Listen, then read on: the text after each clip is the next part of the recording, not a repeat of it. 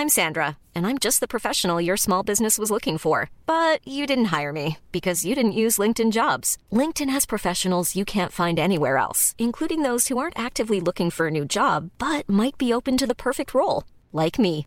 In a given month, over 70% of LinkedIn users don't visit other leading job sites. So if you're not looking on LinkedIn, you'll miss out on great candidates like Sandra. Start hiring professionals like a professional. Post your free job on linkedin.com/people today.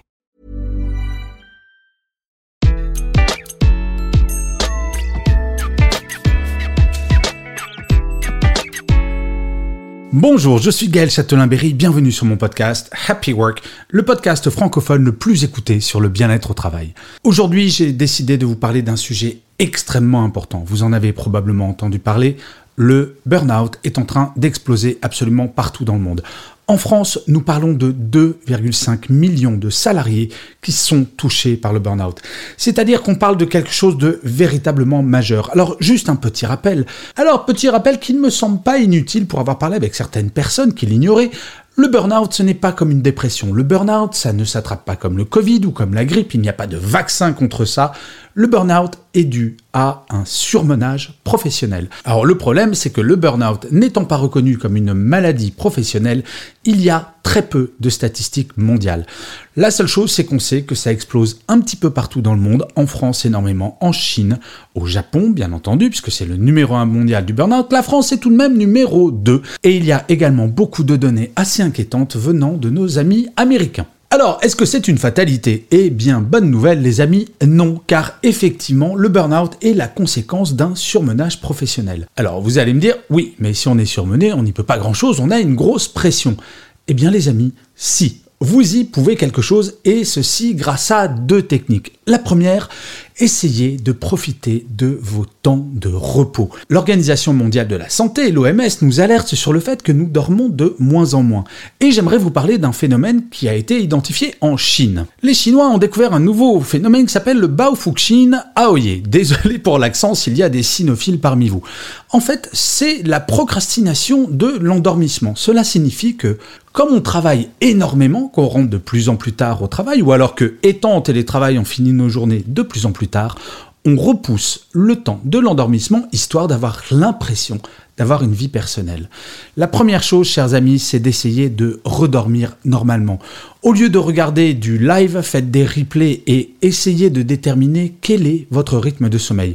S'il vous arrive certains matins d'être vraiment fatigué, de ne pas pouvoir vous lever ou de ne pas avoir envie de vous lever, et résultat, bah, vous allez snoozer, vous allez repousser le réveil et puis vous traînez les pieds pour aller travailler, c'est une véritable alerte. L'arme fatale, couchez-vous plus tôt.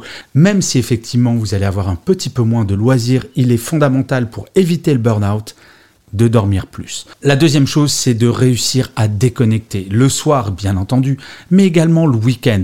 Essayez d'éteindre vos téléphones portables. Essayez de faire en sorte que, au moins un jour par semaine, vous ne pensiez pas du tout à votre travail. En effet, des chercheurs ont montré que si la dernière journée durant laquelle vous n'avez pas pensé une seule fois, une seule fois, du réveil jusqu'au coucher à votre travail, si cette dernière journée, ce n'est pas le week-end dernier, vous avez fait un pas de plus vers le burn-out. Alors, bien entendu, les managers ont un rôle absolument essentiel là-dedans, dans la lutte contre le burn-out. Donc, si vous êtes manager, posez la question à vos collaborateurs ou collaboratrices s'ils vont bien, s'ils se sentent fatigués. N'envoyez pas de mail le soir, n'envoyez pas d'email le week-end. Mais si jamais vous êtes manager ou que votre manager met une certaine pression, essayez à minima de gérer un d'un côté votre sommeil, deux votre déconnexion et d'en parler avec votre manager, d'alerter sur le fait que vous pouvez éventuellement avoir besoin de repos. Cela semble ridicule de le rappeler, mais nous sommes dans un culte de la performance. Et malheureusement, la pandémie a accentué cela avec le télétravail qui n'est pas toujours bien géré chez les collaborateurs et les collaboratrices.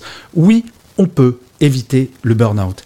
Et pour cela, il faut être conscient que notre travail doit s'adapter à notre vie et non pas l'inverse. Ce n'est pas notre vie qui doit s'adapter à notre travail. Alors, il y a des pistes intéressantes qui sont à l'étude en ce moment, par exemple la semaine de 4 jours. Mais avant que toutes les entreprises dans le monde fassent la semaine de 4 jours, je pense qu'il va se passer quelques dizaines d'années. Donc, dès demain, dormez plus, déconnectez, et vous allez voir que la crainte du burn-out va s'éloigner parce que pour connaître un certain nombre de personnes qui ont fait des burn-out, je vous assure, 1, c'est vraiment difficile à vivre, c'est difficile de s'en remettre, on peut s'en remettre bien entendu, mais quand même, si on peut l'éviter, c'est tout de même mieux.